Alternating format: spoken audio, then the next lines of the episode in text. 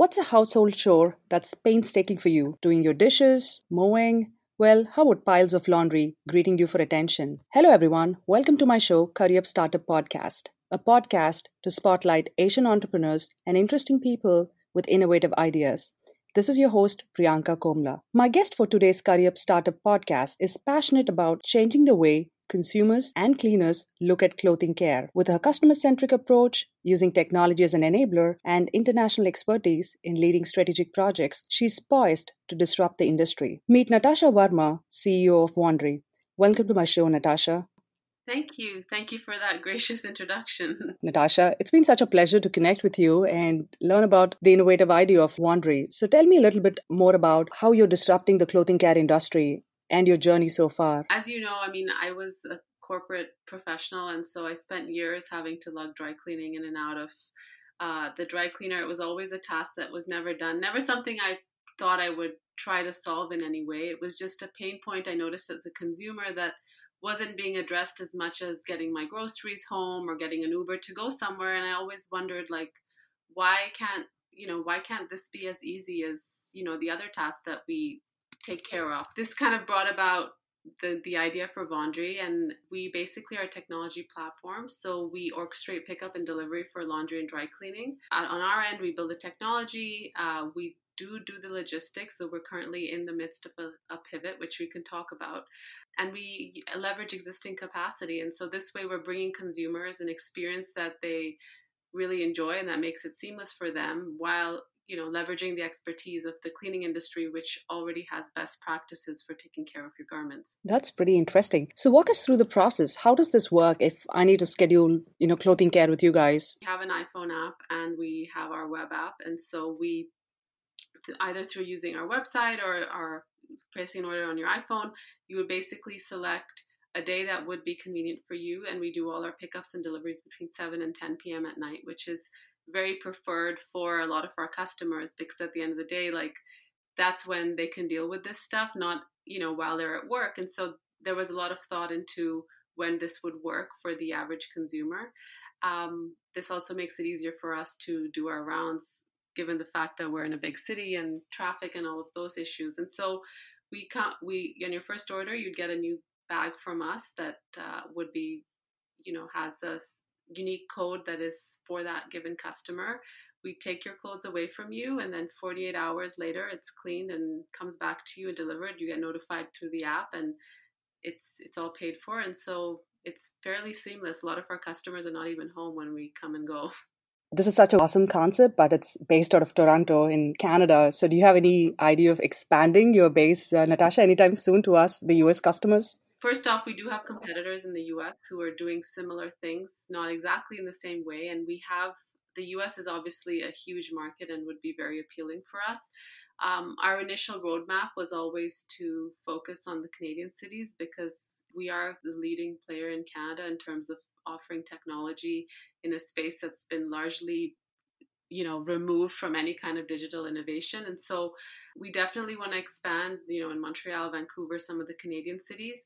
Once we kind of get to those cities we could also explore coming into the us east coast most likely um, maybe even looking at tier two cities which don't have as much of the consumer technology company and presence that um, you know the new yorks and the bostons and the dcs have. So i'm really curious natasha how did you coin the name wandry? It's pretty simple. I, it rings with our customers because when you say wandry it's very obvious what the company does and i think for us it was always we wanted one word that was obviously not a word of the English language, but something that was indicative of, of, of what we do. And I think for us, Wandry was kind of like a play on virtual laundry or valet laundry. And a lot of our customers picked up on that without us really getting into the logic behind it.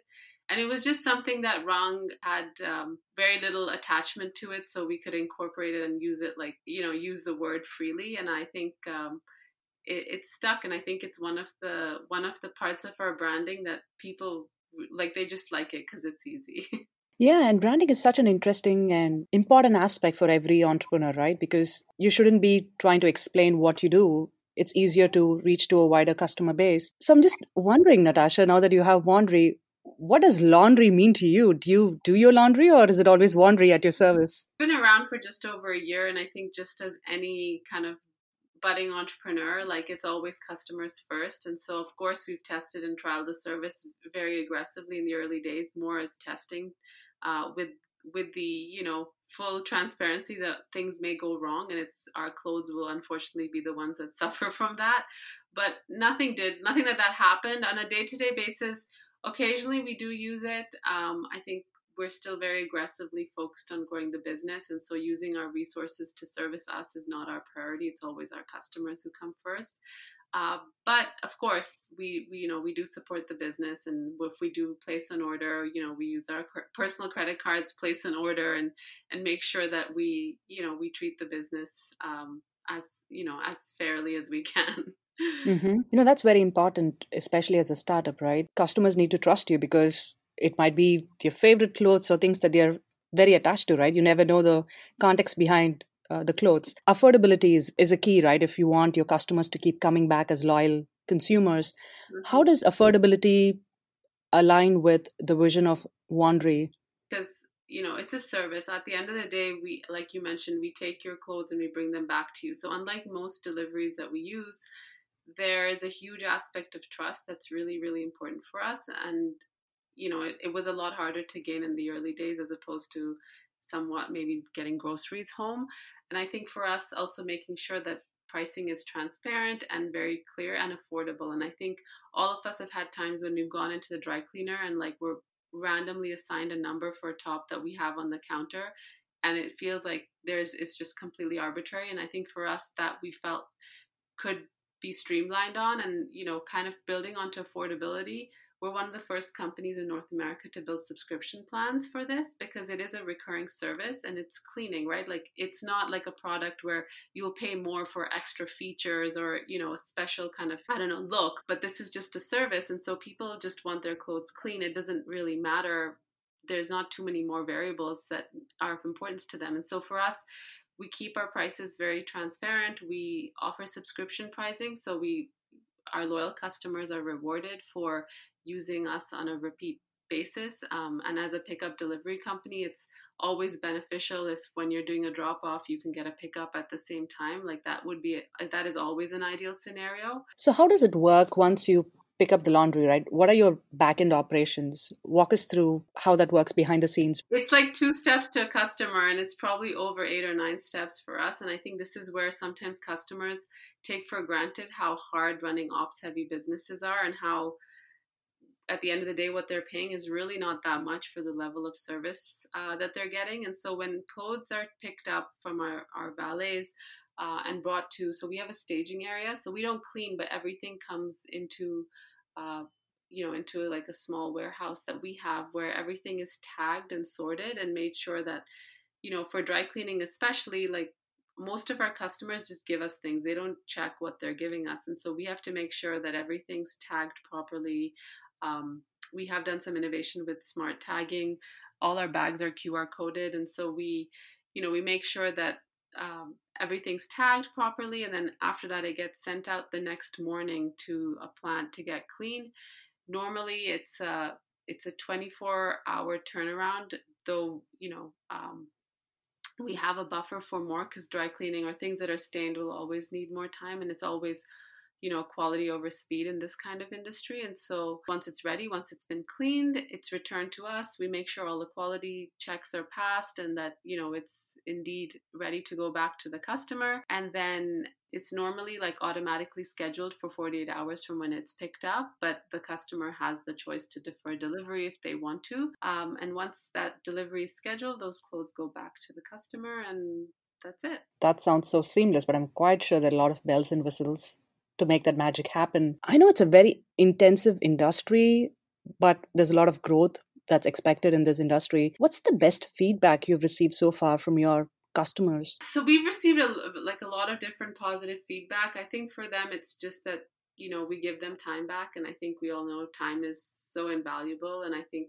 just having our customers feel that they can trust us and that they have so many hours back in their week to spend with their kids or do things that are more meaningful than doing 10 loads of laundry or, you know, constantly running to dry cleaner to have your work shirts done. You know, at the end of the day, as a company, you know, we're, we're improving their quality of life and helping take care of a task that should really not be something that we all worry about as much as we have to. So, how do you see the future of Wandry evolving. As a company we've kind of evolved you know as like any entrepreneur you you know you start small you you know you, you you're lean you try different things and you see what sticks and what works and i think for us we've seen tremendous growth and scaling our, our service to different cities is definitely something that we like to do in the most efficient uh, way possible and um, as you may know canada's got a lot we don't have a very very large population but we're spread over a very large country. And so i think for us seeing how we can scale most efficient, efficiently and being lean is really important. And i think to that end we've been doing an experiment where we're somewhat trying to shift more to being a marketplace where we're still building the technology have the reviews you know eventually build in loyalty into into the app but as opposed to running all the pickup deliveries ourselves which is harder as you scale. Having vendors who already have that existing capacity, because most of the you know most of the partners we have work on a commercial basis as well and so they have an existing fleet of vehicles that handles these things and so for us it was it's more about how can we bring the technology to enable them to do a better job and kind of slowly withdraw from doing as much of the operations as we did. I think if we didn't do all that in the beginning, we wouldn't really appreciate the business. But now that we've done it and our forte really lies in being a technology company as opposed to like running all the different moving pieces. So for us, it's like now we understand the process really well. So, how can we build a technology to make this a very stellar experience so vendors and customers can interact seamlessly with each other regardless of where they are and that would make coming into the US for example so much more easy. Absolutely Natasha. I think creating a platform or a marketplace, as you mentioned, uh, to facilitate these kinds of conversations, but ensure it's backed by the quality assurance and the, the trust that Wandry provides. I think that's a great pivot for your company, and we wish you the very best in that endeavor. So tell us a little bit about you. I know Wandry, it's evolving and you have a great vision for it going forward, but were you always meant to be an entrepreneur? Walk us through your journey so far. When you look back, how does it feel? So I'm someone who's I've always said I want to have my own business. I'm the daughter of a serial entrepreneur, so I think part of it's in my blood that I always knew I would do my own thing. I did not quite think I would be disrupting the laundry industry, to be very honest. I thought maybe it would be something in financial services or something else. But, anyways, I think I didn't have a very long tenure in corporate, and I think I learned a lot and definitely had some great experiences and clients that I that I learned a lot through and I was always focused at B2B, which is so different from B2C. And I think as a consumer my whole life, I, I probably took for granted how hard it is to run a B2C company because I feel like today's consumer wants everything now for free, amazing, on demand, you know, just the, the wants are endless. And I think um, I have an appreciation for retailers or you know any any company that deals direct with consumer. But I think for me, I definitely there's aspects of corporate which I really loved the structure and you know having that certainty. I think as an entrepreneur, um, no two days are the same. You know, it's it's extremely volatile, and you know it's it's equally very rewarding just because you do have the the ability to to create new things and do things and make a name for yourself which i think is great i think my experiences so far have helped me get to where i am and it's it's hard to to go back now i, don't see myself ever being in a in a structured kind of corporate role again though there's definitely perks of perks of it which you know are definitely nice to have like a nice salary and all those other great things. Right. The passion that you have to solve a challenge that each one of us face, right? It's like nobody can get away without laundry. So I'm so glad you you're focusing on making it more convenient and you know affordable to a lot of people out there. What are your goals, uh, Natasha? What's next after Wandry? Uh, I know you're passionate about a lot of things, so tell us what's in your mind for the next couple of years. Well, I definitely think like I'm not a coder, but I think as having spent a, a good amount of years in technology, I think it's an it's a really fascinating space. It's really interesting and you can really solve any problem with technology and i think that makes it just so much more available to so many different people and i think for me you know when i think long term there's a lot of different things that I, I, care about. Most notably like i care about the environment a whole lot. You know we've also thought about ways within Wandry to think about you know clothing pollution is like it's number two, like in terms of toxic, the amount of waste the fast fashion industry creates. And so, how can we maybe recycle fabric? What are things we can do? Those are things that are have always been in my mind. A little bit of a leap from where what we do today, but definitely could be this could be a stepping stone to solving a much larger global problem. Uh, I'm also passionate about just writing, speaking, like helping people achieve their best. And so, authoring a book is definitely on the radar at some point in time. I, I don't know if that may be the form of another business or, you know, I think depending on how how long we run with Wandry or if we have an exit in the next couple years, those are definitely things to to bear in mind. But um, I definitely think I will keep doing my own hustle and keep trying to change things in the world that I feel could be better. That's very inspiring, Natasha. You know, it's not just one issue that you've solved, right? You're looking at what are the other factors that influence the industry that you're in and what best you can do to use your you know knowledge and passion to solve those other challenges as well. I'm quite sure i'll i'll be talking to you about the next few startups that you would have as a serial entrepreneur. Uh, i have no doubt about it in the next few years. Yeah hopefully. Hopefully i have the stamina to keep going. As a women entrepreneur when you're looking at what's next? What are some things that you can continue to hustle on? I'm quite sure that your energy levels and your enthusiasm to focus on sustainability or you know the other issues that the clothing industry has would go a very long way in springing into your mind a lot of more innovative ideas. So as far as the canadian ecosystem can you walk us through how does it feel being an entrepreneur in canada how is it different from a cultural standpoint, from a digital innovation standpoint? Canada is definitely at the forefront of a lot of innovation, namely Toronto. I think um, being based in the heart of downtown, there is a lot of activity here with AI, fintech, like you know, kind of all of the big trends in in the tech industry right now. There's you know, we're home to a lot of the great companies uh, of our time, and I think that fosters a really great community of other entrepreneurs who you can lean on or learn from and i think just keep you going because as you know the tra-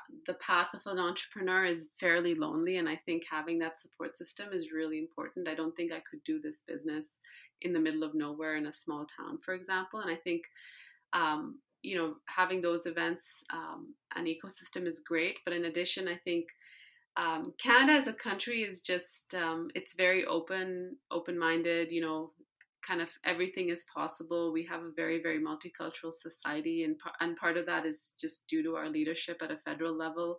Um, you know, as they say, like Canada is open, and we really are. And I think because of that, we are attracting amazing talent, and building companies really requires access to the best of talent. And so that's that's definitely something that is great. Um, and I think for as a you know as a woman entrepreneur, there's always challenges for sure. I think, you know, as much as I know a handful of female entrepreneurs, and I think, you know, everywhere we're trying to bridge that that gap um, in terms of you know entrepreneurship and, and women in leadership positions but i still think we have a long ways to go especially when it comes to trying to attract capital for your business. Um, there's definitely still challenges there and that being said there are definitely a lot of initiatives from the government and from you know accelerators and other kinds of entities that want to help um, push women to be their best and achieve goals that previously maybe wouldn't be as attainable. But I still think that um, it's it's still being it's still very tough to be a woman in business.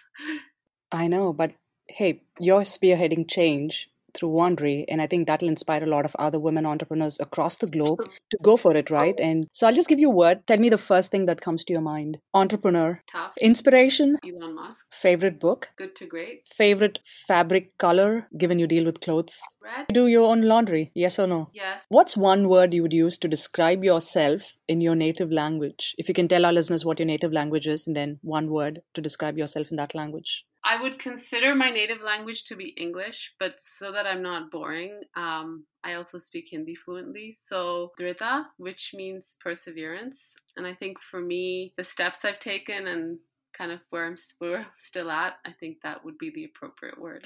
It's been a wonderful conversation with you, and I'm quite sure very inspiring for anybody who wants to hustle in the entrepreneur space. Until another episode with another interesting guest, Natasha, thanks so much for being with us. Thank you.